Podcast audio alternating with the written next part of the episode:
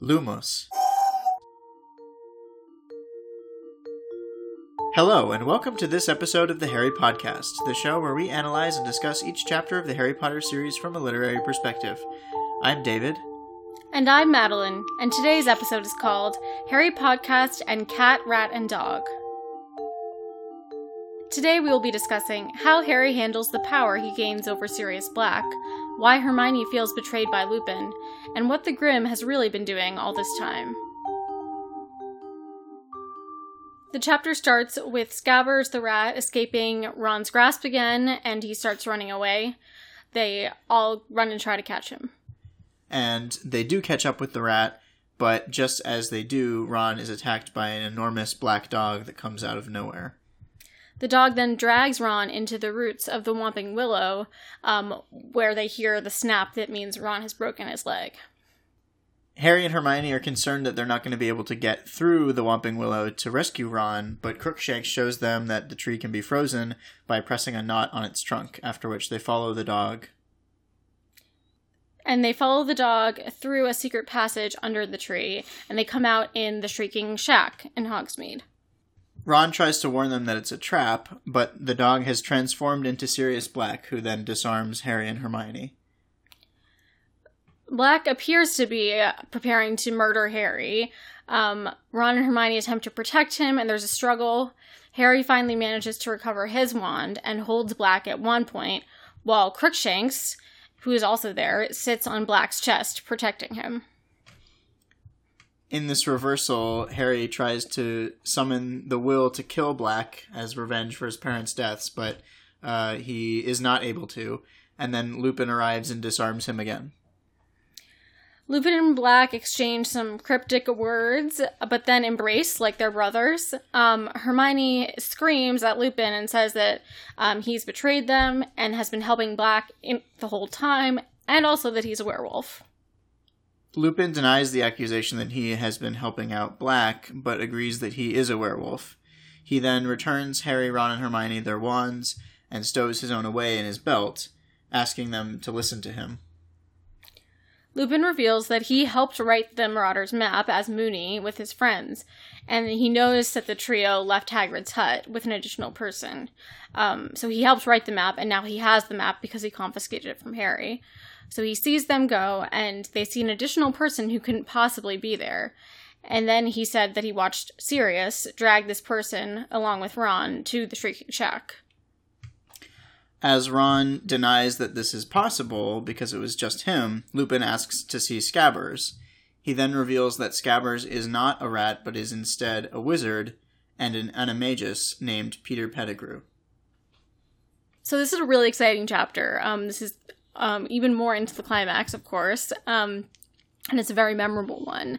Um, and I think there's a few different relationships that are pretty interesting to analyze. Um, the first one, of course, being Harry and Sirius Black.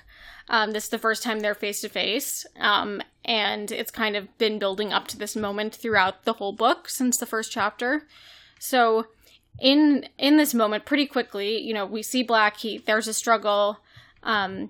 They're disarmed, but Harry gets his wand and he is pointing his wand at Black, who doesn't seem to have a wand, assuming because he escaped from Azkaban. I guess he still hasn't had one. Yeah, that's something. I think to, we can assume that he yeah. still doesn't have his old wand.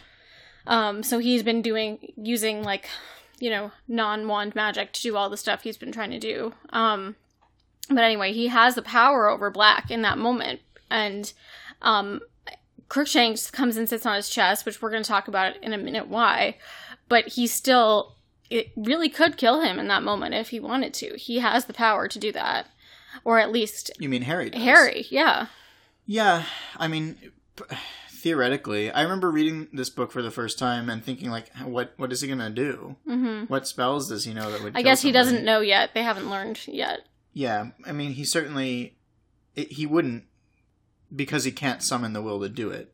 Right, that's the thing. So yes, we, yes. So we never actually get an answer to that question, regardless. But it's just interesting that he is going to try to kill this guy, and I don't like what spells would he even use to do it? Or maybe not kill, but I mean, he definitely knows. You know, he could hurt him. He could, um, you know, immobilize him. He could do something besides sure. just standing over him casting no spells, he really has the power. But I think this, besides the technicalities of like he doesn't really know how to kill him, is a, a really important character moment for Harry and kind of defines um, everything throughout the rest of the series because that is him. He's not going to kill, um, even if he can, even if it's someone that he hates.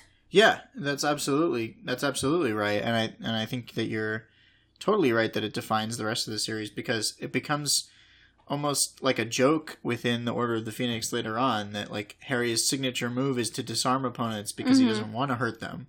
Right. Um, and and here like we really see that start to form. Harry hasn't been forced into confrontations with that many wizards before. right. First book Quirrell and Mhm. second book Memory Riddle, but that wasn't really a Mm-hmm. a fight using magic at all.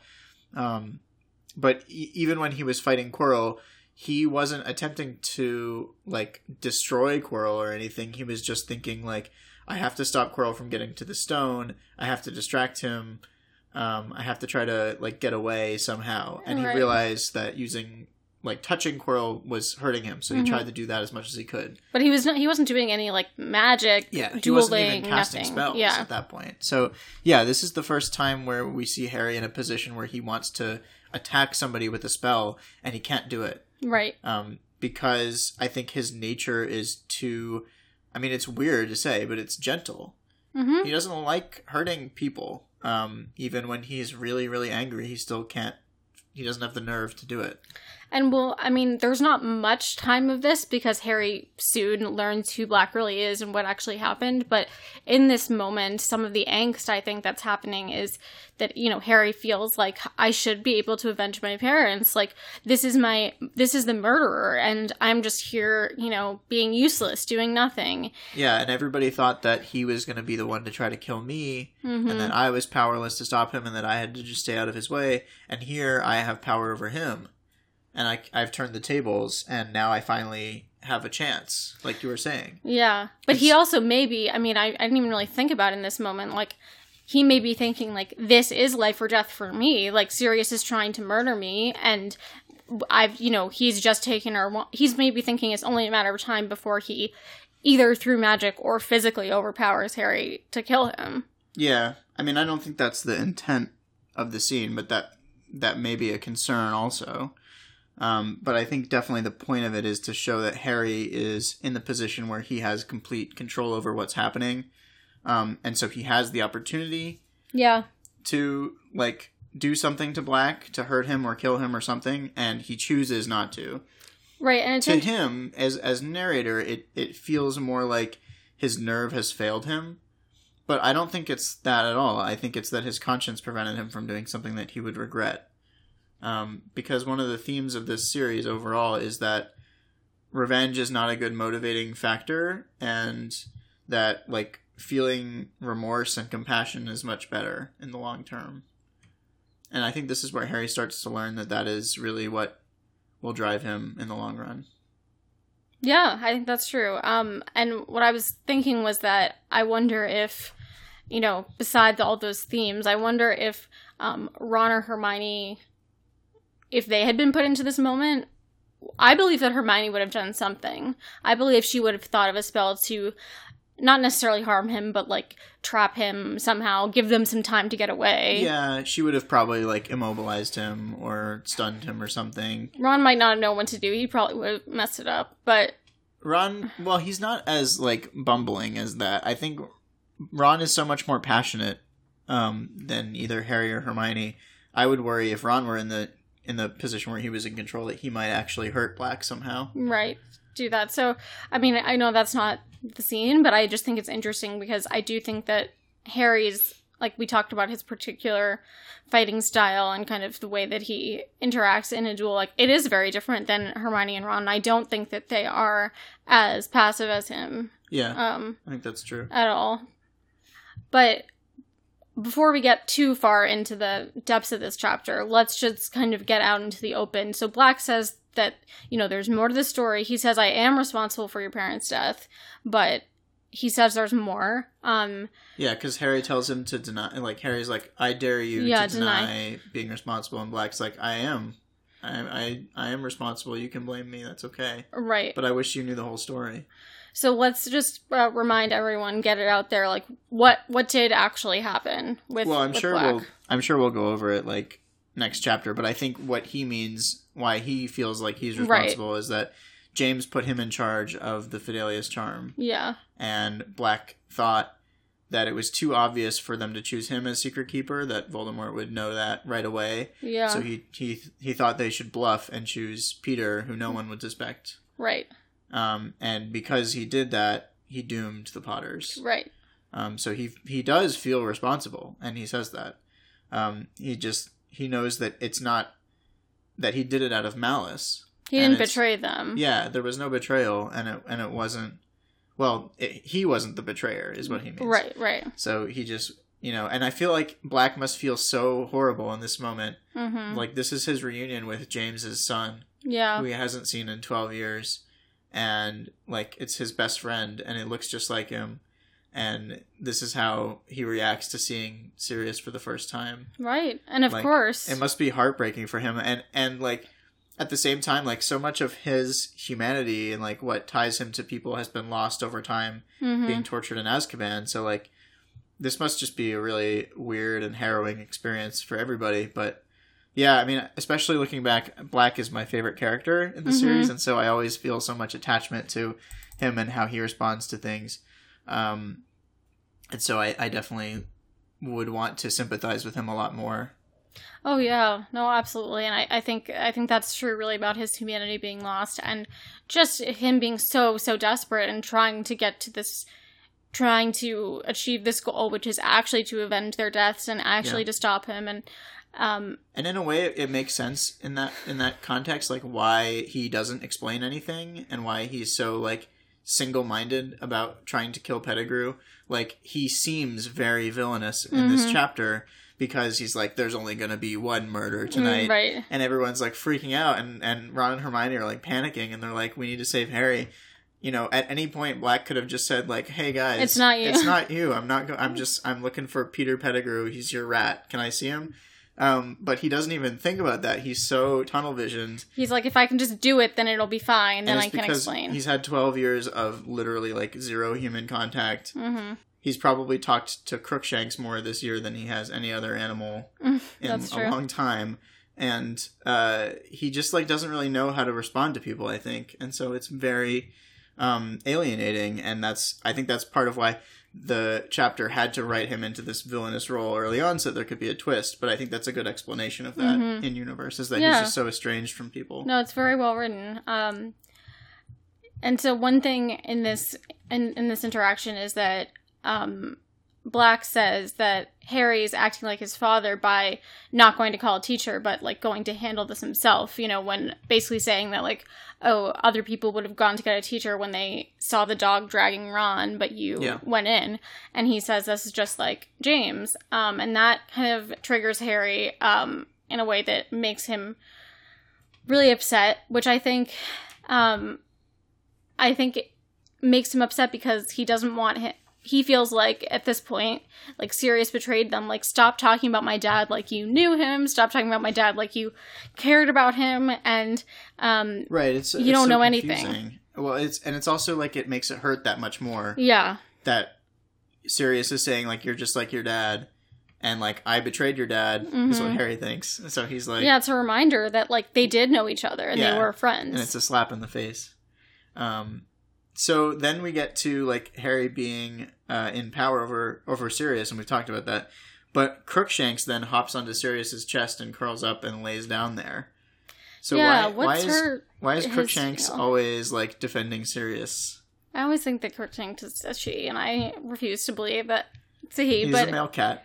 but um i i don't i mean obviously they've gotten to know each other through dog form and cat form but i mean crookshanks must be is a really interesting character actually. Crookshanks must be extremely smart. And we talk about like being half Kneazle or part Kneazle which is um a really smart cat like creature. But i think that crookshanks must fully understand that's the only explanation I can come up with is like that they've spent so much time together and communicated that Crookshanks fully understands maybe not all the human back and forths of it, but knows like Scabbers is a person that is evil, and if that person's not killed, something more bad things are going to happen. Yeah, and I think Crookshanks has understood. I think you're totally right.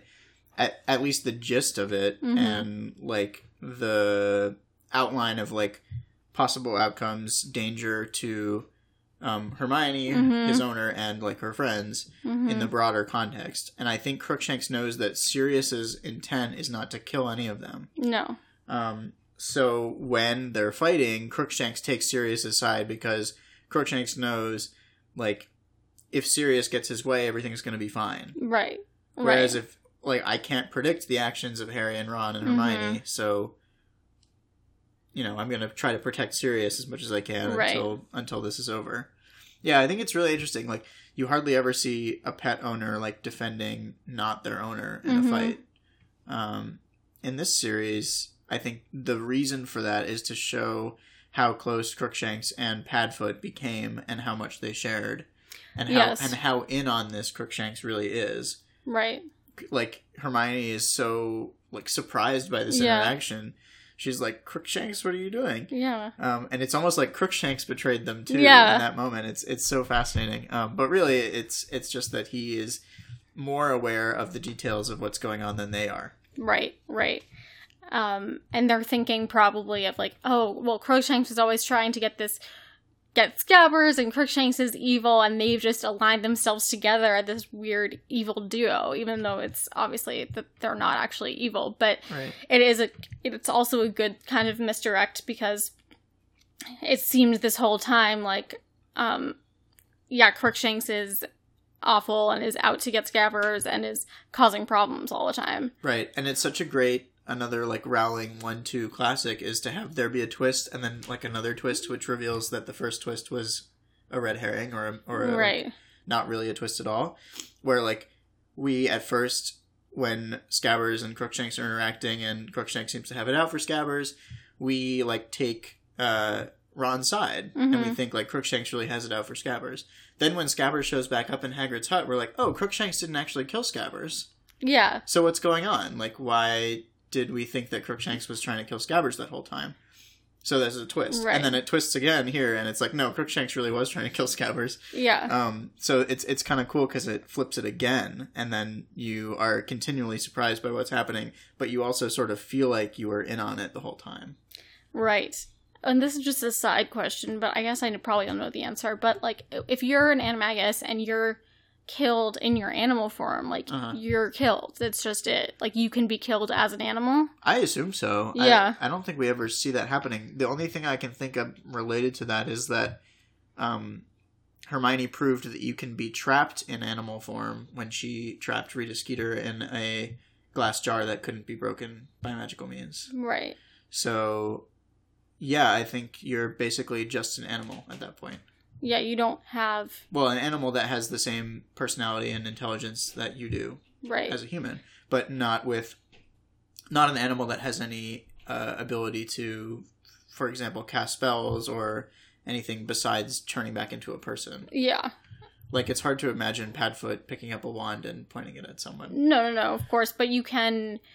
Um, if you basically if you didn't catch yourself or turn turn yourself into a person at in time, you could be killed from. Yeah, no, that that's a really interesting question. I I assume that it's a true death, but the question might be better posed as if you die in animal form, do you does your dead body remain an animal or does it turn back into a person after you die? Oh, that is interesting. Because that might be cool, like to see like a wizard who is an animagus uh transforms into like a you know a cat or something and the cat gets killed and then you see them like turn back into a person as they die that might be a, Maybe. that might be like, yeah, a really because the spell, like the the magic, is wearing off because the person's not controlling it right anymore. because it's not as though you are an animal you are a person who has transfigured yourself into an animal temporarily Or I wonder if, like, actually, maybe a way that that could this could not really be true is that if, for example, like if as a cat, like you got um like a a bite or something that like would seriously injure a cat, but if you then were able to transfigure yourself back into a human, would it be like as big of a wound or like as, you know, serious of a wound or would it be like not Oh, that's a as great bad? question. I don't Yeah. know. I'm just now I'm getting into the I don't. I don't this know. whole thing, I but imagine. I would imagine it would be proportional, but I really have no idea.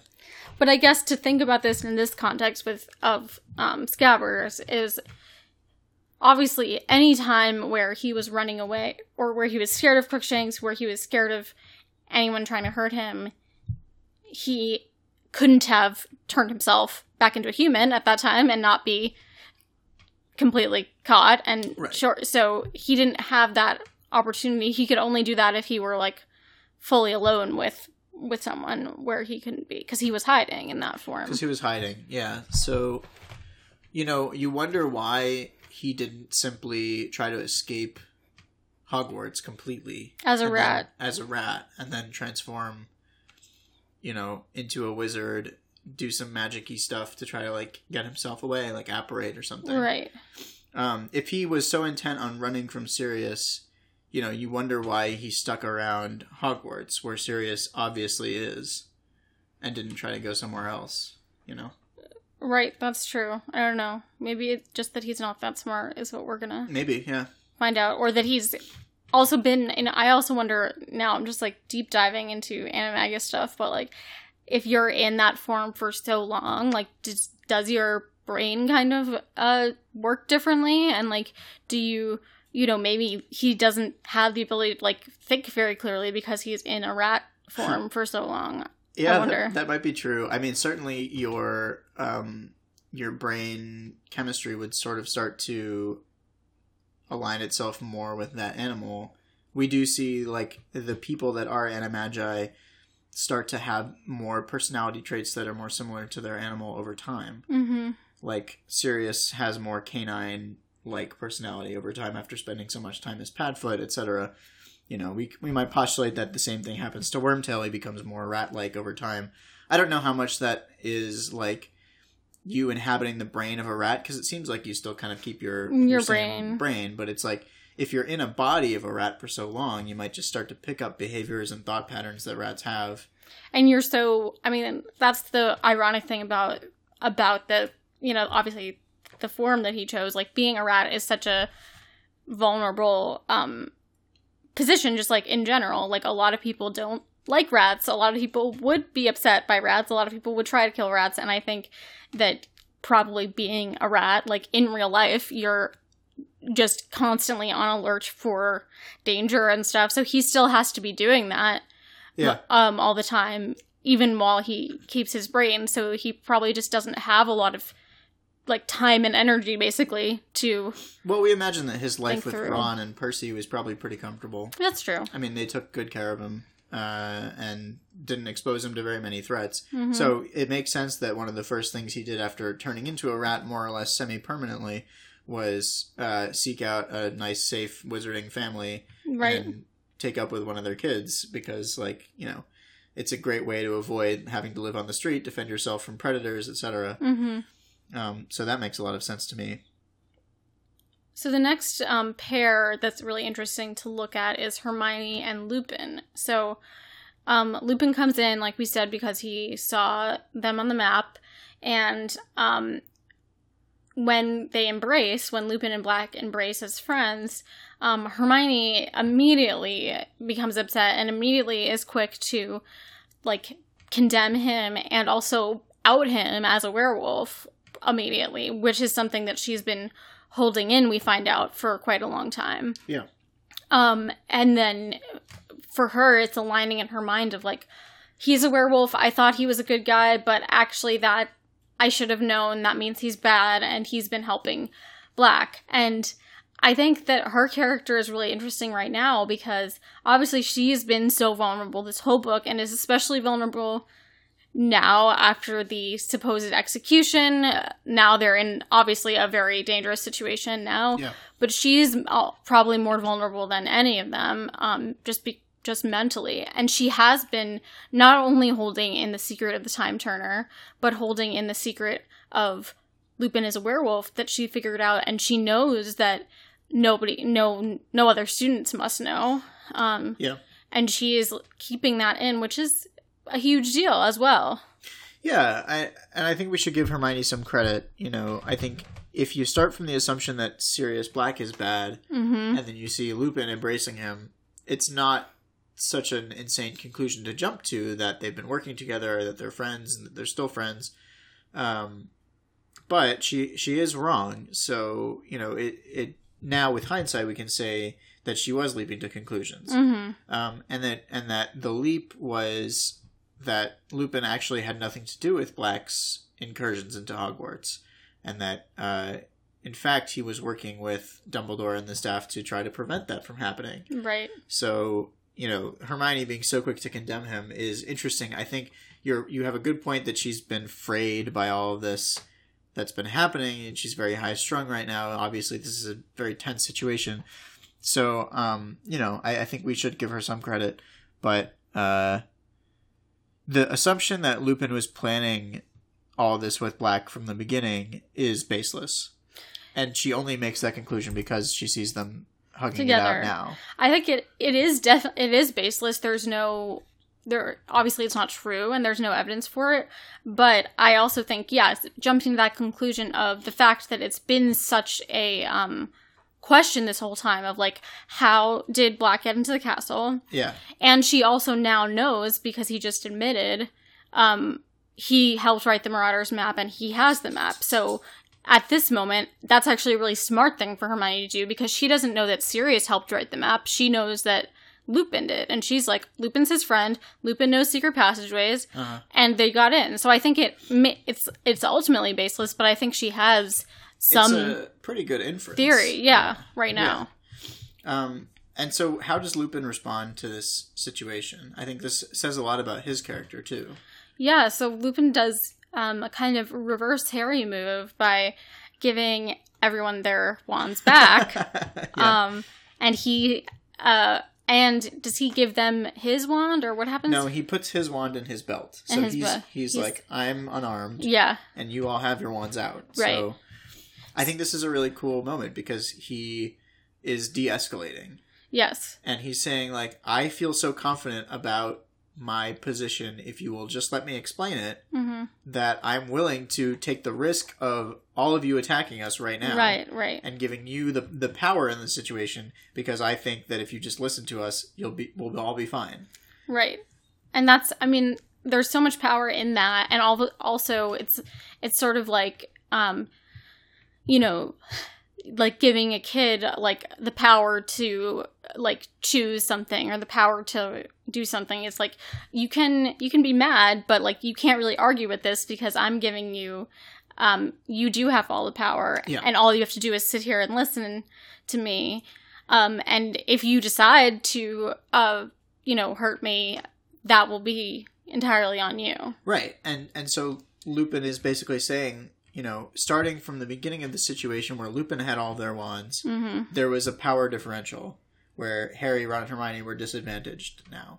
And so they were less inclined because of that to hear him out, and they were more inclined to be fearful of the outcome of the situation. But now Lupin has given them their wands and put his away. hmm Now the power balance has shifted in their favor, so they are more inclined to listen because there's less risk right to them yeah they're not in danger anymore theoretically or as much so you know the risk is mitigated and so lupin says my position is so strong i don't need to even be armed you guys can be armed if you just listen then uh, everything's going to be great Yeah, and like kind of psychologically, like that, it calms.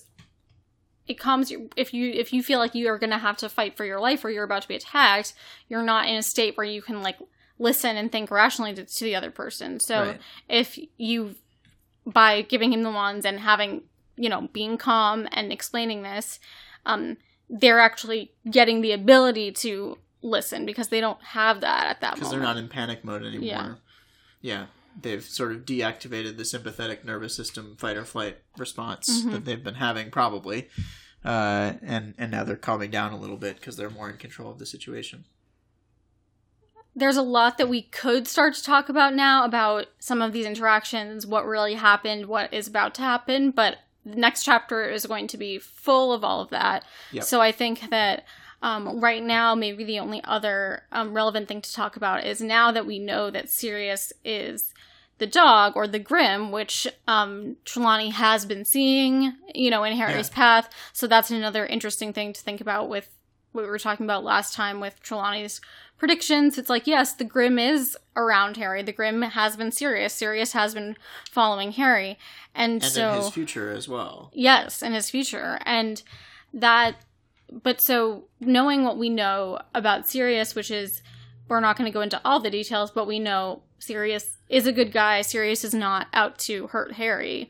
What what do we make of the different interactions he's had with the Grim and when he's seen him throughout this book? Well, it's very cleverly written because I, I think, as we've pointed out in each instance of Harry seeing the Grim, it's always immediately followed by a near death experience, Hmm. which kind of reinforces to Harry that there is something really ominous about this archetype that he keeps seeing. Maybe it really is a bad omen.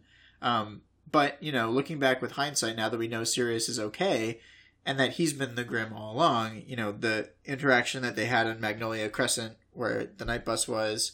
Um, that was just Sirius coming to to sort of get a look at him.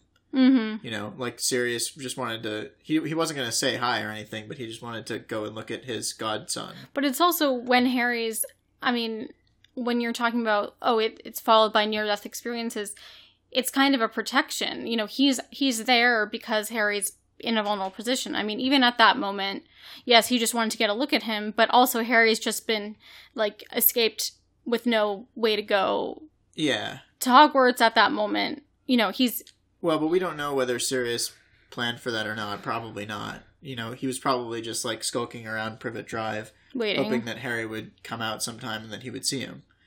That's Um, probably true, but And and Sirius doesn't intervene in any of these situations on Harry's behalf because it would have been too risky.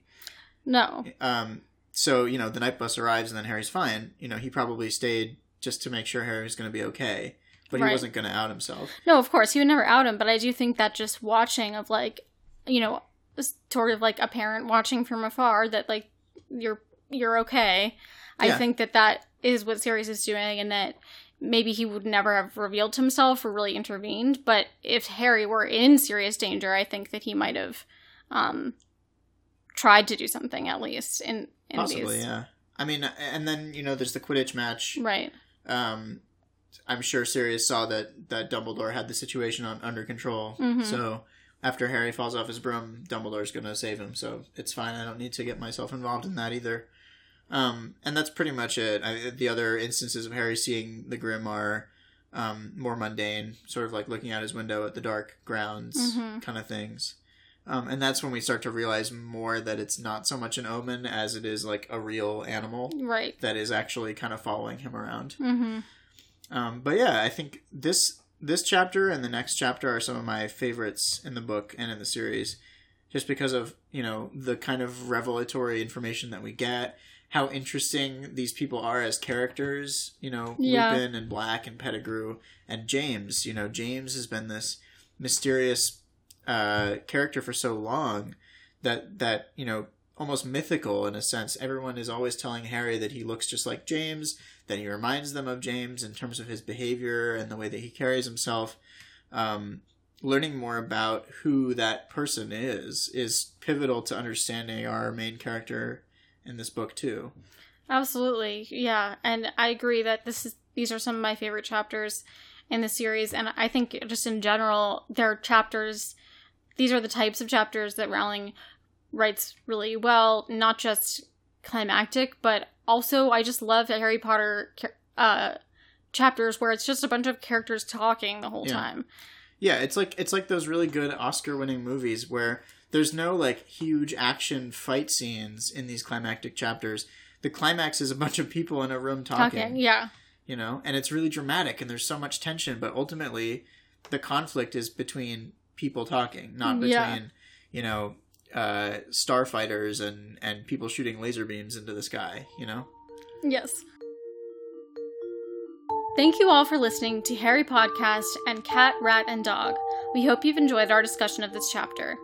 if you have thoughts or questions about anything we've discussed today especially how harry handles the situation with sirius black please email us at contact at theharrypodcast.com You can find out more about the show and listen to any of our episodes at theharrypodcast.com or on Apple Podcasts. Stay tuned for next time when we reveal the identity of Chapter 18 Moony, Wormtail, Padfoot, and Prongs. I'm Madeline. And I'm David, and we'll see you next time on the Harry Podcast. Nox.